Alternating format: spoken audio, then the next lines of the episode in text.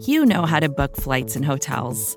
All you're missing is a tool to help you plan that unbelievable travel experience. That's why you need Viator. Book guided tours, excursions, and more in one place. There are over 300,000 travel experiences to choose from, so you can find something for everyone. And Viator offers free cancellation and 24 7 customer support for worry free travel. Download the Viator app now and use code Viator10 for 10% off your first booking in the app. Find travel experiences for you. Do more with Viator.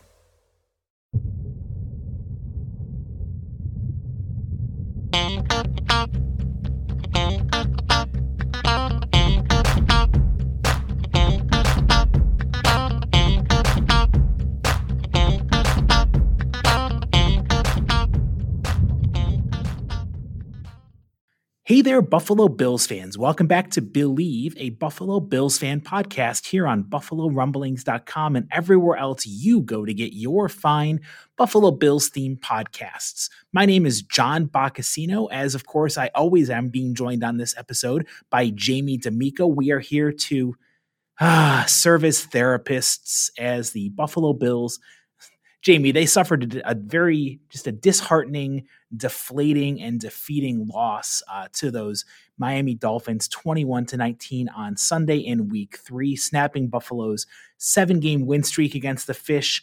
That was a tough pill to swallow. It really was, wasn't it? You know, it, they were so close. They had opportunities and just couldn't pull it out you know, I feel like, and, and we're going to dive into some of the X's and O's and some of the key factors to the game, but one of the parallels that I thought was apt uh, from yesterday's game, and you know how, um, you know, Bills fans, I mean, there was so much buildup for this game, but it felt like it meant more for the Dolphins to get the win than it did for the Bills, given that Miami is still the new kid on the block trying to establish themselves, and the Bills are two time defending uh, divisional champions.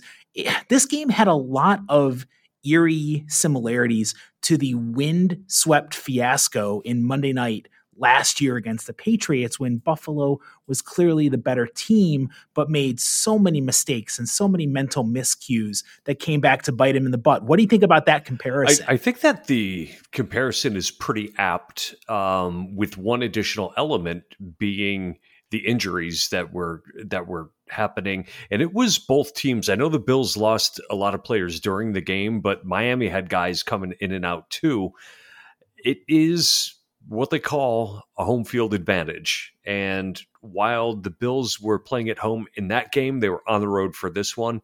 Maybe that made a little bit of a difference. When you factor in the walking wounded, at one point the Bills started the game with without any of their all-pro safeties, Micah Hyde or Jordan Poyer. They were missing both of their starting corners from last year. Well, technically last year and this year with Trey White, who's still on the pup list, and Dane Jackson, who thankfully is recovering from that scary neck injury suffered against the Titans on Monday Night Football. They were missing two key members of their defensive line in Jordan Phillips and Ed Oliver. That's six starters they were without. At one point, Jamie, I could have sworn I saw House Ballard and John Fina lining up on the offensive line with the way the old linemen were dropping like flies. Right. And, you know, it's interesting because Buffalo had problems with with the heat, and that was very clear. But also other injuries dropped in.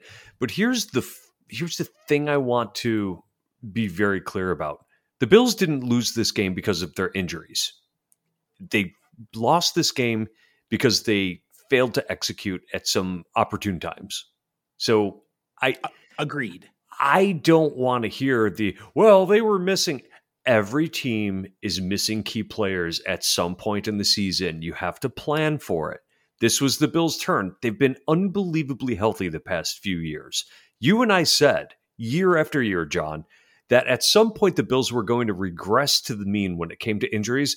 We did not expect it to all happen in week three of the 2022 NFL season. It was just a, a, a, perfect storm of, of ailments, you know, the Bills were suffering from. And then you look at the guys who even did play. Yeah, losing, you know, Spencer Brown, losing Ryan Bates, which could be a pretty serious injury losing Greg Van Roten on the offensive line, having Stefon Diggs be cramping up consistently, having McKenzie, Isaiah McKenzie be in a limited capacity, Dawson Knox and Gabe Davis. I mean, the degree of difficulty for the Bills on Sunday was exponential with all of these injuries and all of the the heat, the way it was impacting Buffalo. But I don't want I don't want to play the excuse game. I'm not blaming this loss, like you said. I'm not blaming it on the injuries, and I'm certainly not blaming it on the officials. It's easy, mm-hmm. low hanging fruit to say the refs cost the Bills this game. No, the Bills cost themselves this game. Look at the fact of the poor clock management at the end of the first half. And now I didn't realize at the time until a wiser person uh, educated me. But as soon as Josh Allen fumbled that snap before the half, he could not spike the ball to kill the clock. It would have been intentional grounding, a loss of downs, and a runoff on the clock. So that explains that crazy play where he just heaves up to Diggs on the sideline and they can't get another playoff. But you factor in that play right there, the missed chip shot field goal for Mr. Automatic Tyler Bass, the should have secured the touchdown pass from Gabe Davis in the corner of the end zone. Although give the Dolphins corner credit, he did get a hand on it towards the end, mm-hmm. but Davis never drops those touchdown passes. No. He drops that one. And then the Bills have three cracks to get it in from the one yard line before the fourth down pass that Josh Allen skipped well short of Isaiah McKenzie. There were so many chances the Bills left on the field the other day. I believe that Joe Buscaglia goes through it and points out that the Bills left 30 points on the field.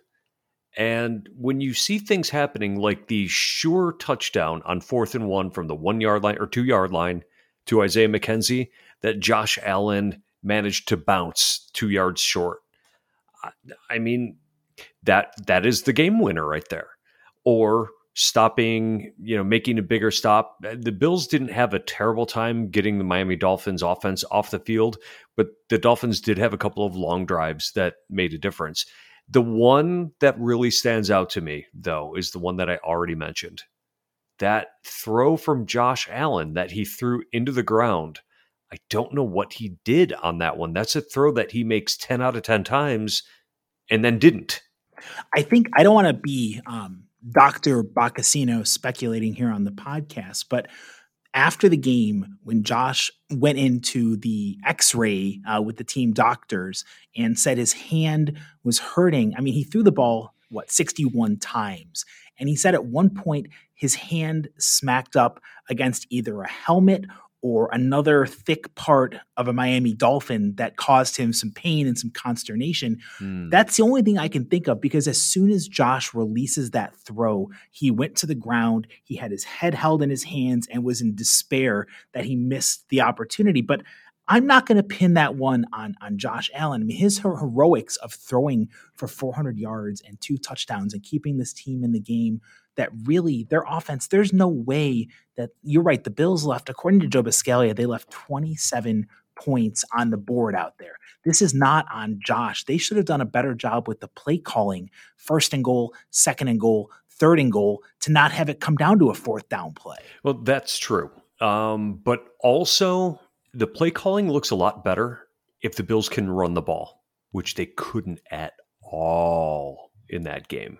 So why don't they? Here's a question for you, Jamie. Going off that point, and besides the really long Zach Moss run, which I was amazed at the confusion the referees had when they kept spotting it anywhere from the 32 to the 38. There was such a wild swing in where that ball should have been placed. But if you're down at the goal line and you know that the team has to respect Josh Allen running the ball. I don't understand the first down play call where he basically does a really stupid, like that no one was buying the fake that he was going to hand off. Why not actually hand the ball off to Singletary or Moss on a draw up the middle when you know that the entire team thinks on the Dolphin side that Josh is going to be the one trying to bang this one in? Yeah, I mean, that's a good thought. I thought that Allen made a really smart play by extending the play with his legs and then throwing it away when nothing was there. I, I thought that was good, Josh.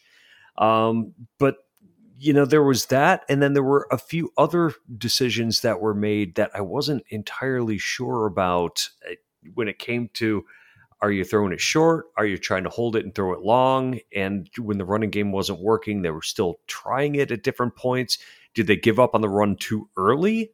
Is it possible that in that uh, for, or in that goal to go situation that the Miami defense was gassed because they were on the field all day? Could the Bills have gotten a better push? And that's kind of my thought process. I mean, even with the third string or the the backups of the backups on the offensive line, when you're on the field for 40 plus minutes, the Dolphins were gassed in that conditions that were extremely humid and hot. They were saying it was more than 110 degrees field level. People were passing out left and right. There was heat exhaustion and cramping going on. I just felt like the Bills had the Dolphins on the ropes. And that's why I agree with you.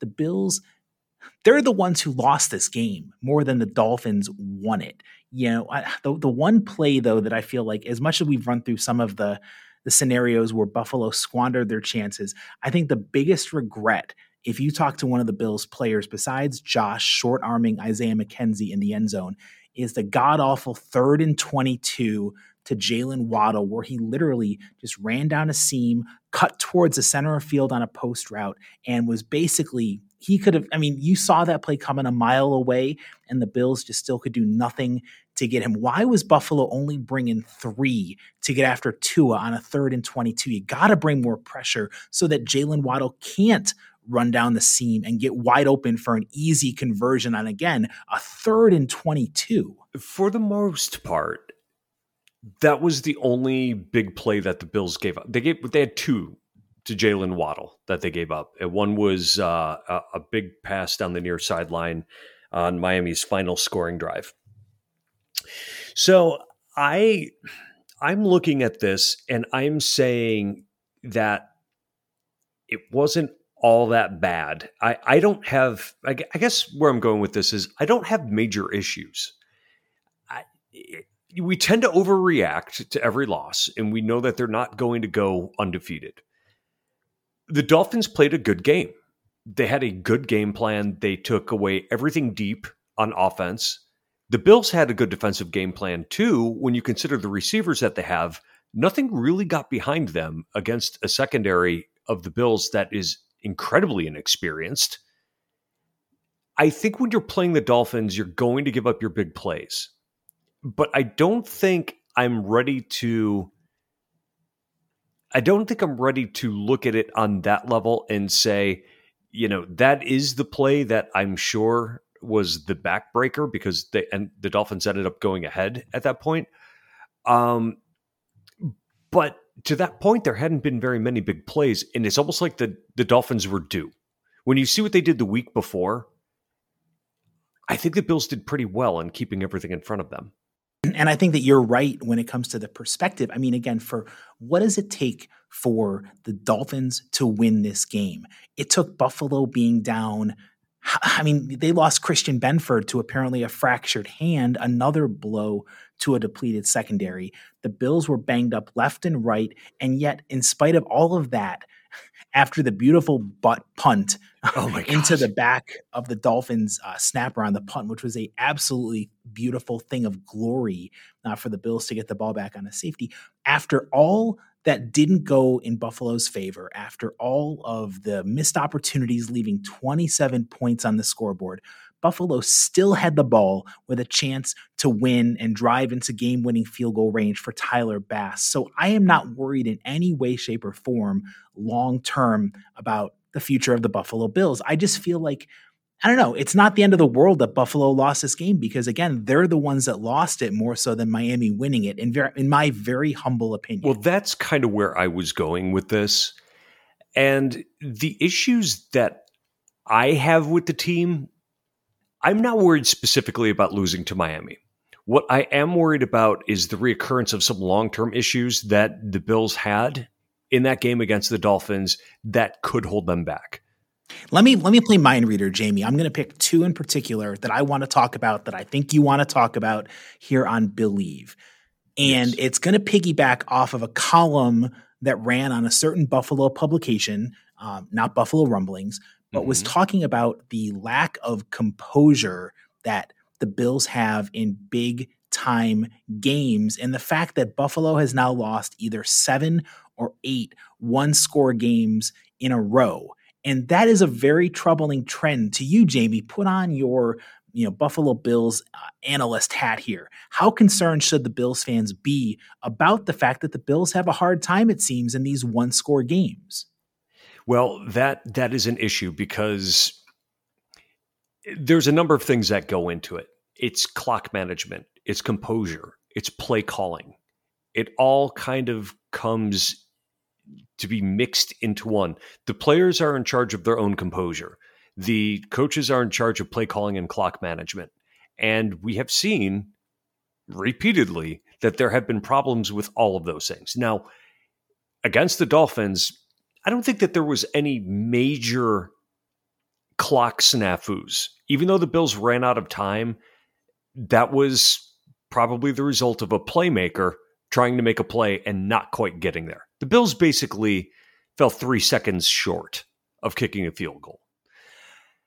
But we do have issues with players keeping their composure, trying to do too much, as we saw there, getting hot headed. Do you remember the AFC Championship game a couple years ago when the Bills were like basically trying to brawl with the Chiefs? The Chiefs got them to completely lose their minds on the field. You can't have that. Josh Allen ripping off a defensive lineman's helmet. You can't have that. I don't care if the guy was trying to hit him in the nuts. Don't get a penalty called on you. Well, it's the old adage out there. They're not going to call it on the first guy. They're going to call it on the last guy who gets caught by the officials. And that's where Josh Allen was guilty of being not level headed with his emotions. It cost the Bills, you know, 15 yards. And it's not really the first time that Buffalo has had one of those back-breaking penalties. So I get it. I mean, I feel like the thing that bothers me and the composure part also does come down to play calling in the fact that with all these weapons that the Bills have, there is no reason they should be so inept on third and one or fourth and one. And that's something that I think the Bills have to really work on shoring up because the good teams find ways to convert those short yardage situations, and the Bills have not been doing that. They haven't. And to me, that comes down to being able to run the ball because that just has not been that that has not been a threat to the opposing defenses unless Josh Allen keeps it himself. And frankly, I do not want Josh Allen being my leading rusher. He and I think there was a very in a very small dose, I think there's a silver lining to the ground game. And it's not Zach Moss breaking off the 43 yarder. Although I will give him credit for the fact that he tiptoed down the sidelines. I think that is such a fluky anomaly of a run. But I'm right, talking yes. about James Cook, what the rookie from Georgia, again, in very small doses, he is the one who to me shows the most potential when he hangs onto the ball for being elusive and being hard to bring down. I know Devin Singletary had one or two nice plays on third down as well to convert the down into a mm-hmm. first, but that was more out of like the backfield. I think James Cook has a power to really be someone who makes the opponents fear the run game based on that home run breakability threat that he's got. I agree with that. Now, I'm a little nervous about his ball security because of how his career started. He doesn't have the best vision. He has great speed, though. So that is something that I am looking for Ken Dorsey to scheme for him. You can scheme him open, and it appears that that is something that the Bills have tried to do a little bit of. And I think that we're going to see more of it. Now, the Bills put up 500 yards of offense and barely ran the ball. It's not how you want it. If they're going to get that they're going to put up that kind of yardage, you want a lot of it to come on the ground. 40 minutes of time of possession, and they do it, they did it by throwing 60 times. Are you kidding me? But in the meantime, yes, I think that there is a place in this offense for James Cook, and others disagree. Yeah, I think I would give the kid a shot. And here's the, the, the point you made earlier, Jamie, about accumulating 497 yards of offense while giving up 212. That's a plus 285 differential, the highest since the Rams did the same thing against the Dolphins in 2020. I feel like on a day where your players are dropping like flies due to the humidity and the hot weather conditions, somebody's got to get a hold of Ken Dorsey and the offense and be like, hey, look, we know your offense can put up video game numbers with the passing game, but this is not the day for 18 or 20 play drives that are going to be burning out your offense just as much as it's making the mm. defense go through the heat exhaustion as well. I thought that the Bills were a little too efficient with some of their drives yesterday. Oh, that's interesting. Um, yeah, I I can agree with that. I mean, I'm not saying that like the solution is to run the no huddle offense and the K gun and push it up and down the field. But like, I don't know, knowing that your your guys are falling and knowing that you're down to your third string offensive line, maybe you do some things differently where, you know, you take a couple I don't the Bills didn't take a lot of shots with the passing game in the second half, especially. And that's with a banged up Xavier and Howard. I know Diggs is out and Kumerow was out, and the guys were a little bit bang, banged up there for the Bills' playmakers on offense, but maybe take some shots and try to shorten those drives versus elongating them. I understand that. I do think that Miami was probably doing a very good job, good job of taking the deep throws away. And if that's what it's going to take, then okay, you know the Bills are going to have to march down the field. I mean, you can only you can only take what the defense gives you, right? Yeah, that's true. I mean, that's the old adage out there, and you know, I felt like, and even on like the last play of the game or the eventual last play of the game, you know, when McKenzie gets stopped short, like I know a lot of people are making a big deal out of a couple of things that I feel are too nitpicky. They're mm-hmm they're making a big deal out of McKenzie not going directly out of bounds. Well, if he does go directly out of bounds, best case scenario, the Bills are looking at a 59 yard field goal for Tyler Bass, who I don't believe has ever made a kick of that length. So mm, right. right. then and there, like we can't pin this loss on Bass or on McKenzie. It was all in the moments leading up to that where Buffalo again, when you squander 27 points, when you leave 27 points on the on the field in a game that's a 21-19 margin of victory, you can't blame Bass or McKenzie. I mean, the Bills just let this one get through their hands. And I'm saying this, Jamie, I know how passionate Bills fans are. Look, Bills Twitter is a glorious place when they win and a hideous place when they lose because there's a lot of negativity and a lot of stressing out. Listen to us very carefully. As Jamie and I have said a couple of times now, the Bills fans, relax. It's not the end of the world. I agree with you so hard on this. So hard. it's it's really not. Uh, I I understand that Dolphins fans are annoying. Don't worry about it. It's all right. Don't worry about it at all. This was really like their Super Bowl early on. That's how much they needed this game more than Buffalo did. The Bills are playing a good Ravens team this upcoming Sunday. And you know what? They may not win that one either, but it's going to be okay. When when all is said and done, the Bills will be the last team standing in the AFC East. And that's something you're right, did not change at all. The Dolphins now have an upper hand in the AFC East, but Buffalo has a chance, many chances to run that back and close the gap. But I think, Jamie, you mentioned the, the biggest thing of all moving forward is the Bills have some real legitimate injury concerns for the first time in probably yes. three years. I wonder if Sean McDermott or Brandon Beane is going to reach out to our boy Joe Haden and try to bring a veteran reinforcement in because with Christian Benford having the fractured hand, now you're talking about oh, I mean, the Bills basically have three healthy corners on the roster. They've got to find some way to bring in a veteran to stabilize this position because did you see what Lamar Jackson did yesterday? I mean, he is going to be tough to contain. And I thought the Bills rookies did a really good job in limiting Tua and Jaylen Waddle and Tyreek Hill. It's a whole new challenge, though, with Lamar Jackson under center. Oh, absolutely. You can't just drop back. You can't just pass rush. He makes everything a big pain in the ass. Now, I uh, hate to tell you this, but I saw an interview with Joe Haden today. He said he's done. Done playing. Really? Mm hmm. He said after getting a taste of, he said working out hard, uh, but after got a taste of doing things like taking his kids to school, and he said he just wants to be with his family now. Well, then in that case, they're not going to go after him, and maybe it's Janoris, Jackrabbit Jenkins, or Oh yeah, that guy out there. it's going to be someone though. I I don't know how you're going to be able to. I don't know how you're going to be able to put a roster on the field with the number of injuries I have. Somebody is going to get sent to the um, to the injured reserve that shouldn't be there, but it's the only way they're going to be able to manage the roster yeah, there are way too many holes and way too many areas of deficiencies that Buffalo needs to go after and try to find someone to shore up the back end of the secondary. Jamie, it was a crazy game. It was a crazy swing. You know, the fact that the Bills even had a chance to win that game after, again, the butt punt sets up the safety and the Bills get a last gasp effort and they just couldn't come up with the points.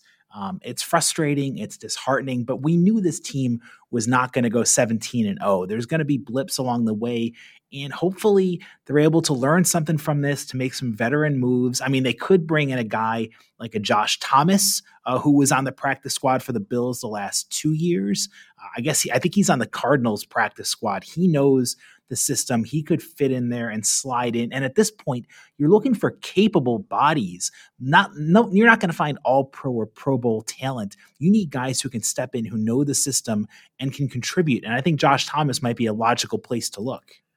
I think so. He is a safety, but they need depth wherever they can get it. Right now, they're looking at Cam Lewis backing up, and well, you know, just leave it at that, I guess. I mean, we'll take anybody we can get at this point, Jamie, because the Bills are just banged up and bombed up and depleted right now with the lack of healthy players. And uh, that bye week can't come soon enough to get a lot of these guys healthy uh, out there. But as long as Josh Allen is healthy and under center, the Bills have a chance to win every single game they play. And, you know, I felt like you feel bad for Josh because he he wanted this game so badly, like he does every single time he suits up. And watching him hug Tua, you could just see afterwards this release of like energy where it's like, I did everything I could, and I tip my hat to you. Your team was the better team today. Yeah, it, to me, it just it looked like he didn't have enough energy to even hold his head up anymore, and Tua was giving him a nice snuggle. now, maybe we can blame some of that on Tua for the concussion, which I still don't understand. Even they say it was a back injury. I call BS on that. I don't know how Tua was cleared to come back and play in that game after the woozy, wobbly steps he took after Milano knocked him down. That was that was weird. Anything else, Jamie, you want to hit on for our, our recap here? I know it's been kind of a cathartic experience, hopefully talking about the 21 to 19 loss for the Buffalo Bills. But anything else you want to hit on? No, man, I feel better now. Thank you. I needed to get some of that out of my system. The, the sky is not falling. The end is not near. This is still a very talented, if not the most, it's still they're still the best team in the AFC. I mean, the Colts beat the Chiefs yesterday. Patrick Mahomes vomited all over himself on the field not literally, of course, but with his play in the second half, he was a train wreck, and they lost to the previous dumpster fire known as Indianapolis Colts. Russell mm-hmm. Wilson and the Broncos barely got past uh, Jimmy G sidestepping out of the end zone for a safety, and the San Francisco 49ers. Um, the Raiders lost to the Titans. You know, the, there's so much parity that Bills fans, these games happen let's just regroup together and get ready for next week when the Bills travel to Baltimore for a stifling test against the Baltimore Ravens. Jamie, keep your head up, buddy. Thank you. I appreciate it. And we want you to get involved with us on social media. Tell us your concerns. Tell us if you think that we're off our rockers and the Bills fans should be concerned, or whether you agree with us that this is just one game in the standings. Jamie is at Twitter at the Jamie D'Amico, and I am at John Boccacino. We would love to hear your feedback both on social media and on BuffaloRumblings.com when this article posts. Thank you so much, Jamie, for coming on the podcast and giving us your analysis of the week three loss. Thank you for the listeners for checking out our podcast. We are going to sign off on this week's episode of Billieve and be back previewing the Baltimore Ravens in week four. It's Billieve, a Buffalo Bills fan podcast.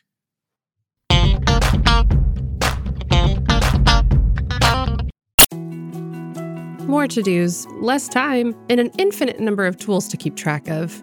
Sometimes doing business has never felt harder, but you don't need a miracle to hit your goals. You can just use HubSpot because their all in one customer platform can make growing your business infinitely easier.